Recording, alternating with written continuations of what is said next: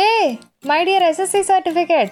నువ్వు ఇంకా ఉన్నావా ఏదో వెతుకుతుంటే నువ్వు కనిపించావు. అయినా అసలు ఎంత కష్టపడ్డానే నిన్ను తెచ్చుకోవడానికి? మామూలు తిప్పలు పెట్టలేదు నువ్వు నన్ను. నీకు వత్తాస్ మళ్ళీ మా స్కూల్. మా స్కూల్ ఏంటి అన్ని స్కూళ్ళు నీకే సపోర్ట్. అయినా నేను తలుచుకుంటే నాకు ఫస్ట్ గుర్తొచ్చేవేంటో తెలుసా? నా స్కూల్ టీచర్స్ నా ఫ్రెండ్స్ క్రషెస్ గొడవలు ఫేర్వెల్ పార్టీ దాంట్లో వచ్చిన ప్రపోజల్స్ వీటితో పాటు రుద్ది రుద్ది ఇంపార్టెంట్ క్వశ్చన్స్ చదివించడానికి పెట్టిన స్టడీ అవర్లు తెలుసా? నీకోసం పొద్దున్నే ఆరున్నరకి క్లాసెస్ కూడా అటెండ్ అయ్యేదాన్ని.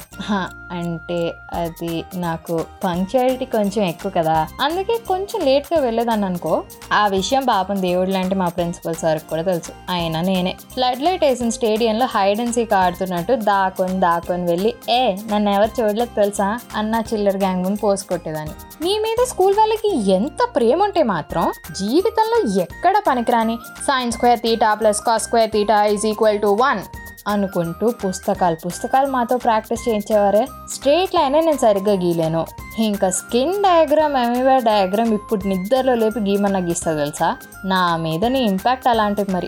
కానీ ఎప్పుడైనా నా గ్యాంగ్తో నీ గురించి మాట్లాడుకున్నప్పుడు మాత్రం ఈ మార్కుల గురించి ఎప్పుడు రాలేదు టాపిక్. ఎప్పుడు?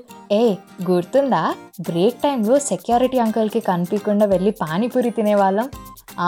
మన క్లాస్లో ఆ అబ్బాయి కనిపించిన వెంటనే అసలు ఎందుకే మీరు? నా పేరు అలా అరిచేవాళ్ళు జఫ్ఫా ఫెలోస్ అబ్బా అసలు ఆ ఫేర్వెల్ ఉండించుడు క్రేజీ ఇవన్నీ కాదు మన స్కూల్ పక్కన షాప్లో రెండు రూపాయలు కాన్ పఫ్ ఉండొచ్చుడు ఎమ్మి ఉండేది. అని నేను చేసిన కోతి పనుల గురించే మాట్లాడుకుంటాం. నేను నా ఫ్రెండ్స్ అయితే ఏదో ఒక గంట కరెక్ట్గా చదివి ఉండేవాళ్ళమేమో. కానీ అందరు మాలా బేవర్స్గా ఉండరు కదా. పాపం తెగ టెన్షన్ పడిపోయేవాళ్ళు. తెలుసా? రిజల్ట్ వచ్చిన రోజు అప్పుడున్న అన్న నోకియా ఫోన్లో మార్కులు చూసుకొని అమ్మయ్య అనుకున్నా. నైన్ పాయింట్ ఎయిట్తో స్కూల్ టాపర్ నేను. ఊరంతా కట్టిన బ్యానర్లలో నా ఫోటో నా పేరు చూసుకొని ఇంకా లైఫ్ సెట్ అనుకున్నా. కానీ నువ్వు బేసిక్గా నాకు దేనికి పనికిరాలేదు మామా? నో ఆఫెన్సా జస్ట్ ఫ్యాక్ట్స్ నాకు ఒక విషయం ఇంకా అర్థం కావట్లేదు బ్రో నీతో పెద్దగా ఉపయోగం లేదని నువ్వు నాలుగు గీసుకోవడానికి కూడా పనికిరావని జనాలకి ఎప్పుడు అర్థమవుతుందంటావు ఏ సారీయా మర్చిపోయా. ఒకసారి మాత్రం బాగా పనికొచ్చావే. అదే పాస్పోర్ట్ వెరిఫికేషన్ కోసం. దాంట్లో కూడా యాక్చువల్లీ నా పేరు మాత్రమే చూసారు. మార్కులు చూడలేదు. ఈ ఒక్క ఇయర్ చదువు లైఫ్ సెట్ అన్న డైలాగ్ని నమ్మి పాపం పిల్లలు. Full pressure తీసేసుకుంటారు.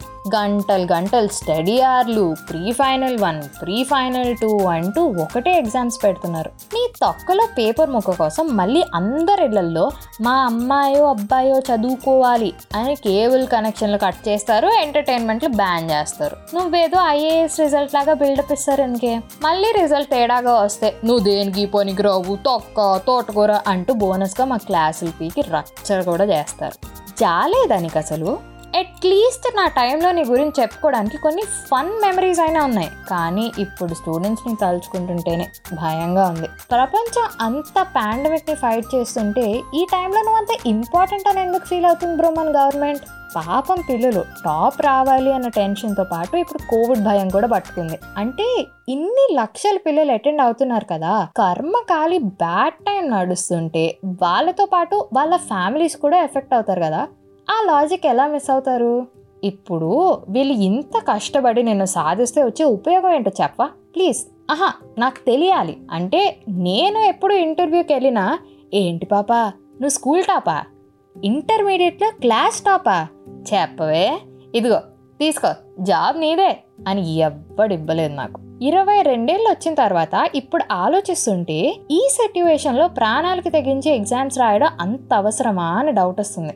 ఐడెంటిఫికేషన్కి తప్ప నువ్వు ఎలాగో దేనికి పనికిరావు. ఇప్పుడు దీనికోసం ప్రాణాల మీదకి తెచ్చుకుని అడ్వెంచర్ చేయడం అవసరమా? కామెడీ ఏంటంటే ఇంతకుముందు మార్కులు రాకపోతే స్టూడెంట్స్ ప్రాణాల మీదకి తెచ్చుకునేవాళ్ళు. ఇప్పుడేమో మన గవర్నమెంటే ప్రాణం మీదకి తెచ్చి మరీ ఎగ్జామ్ కండక్ట్ చేస్తుంది.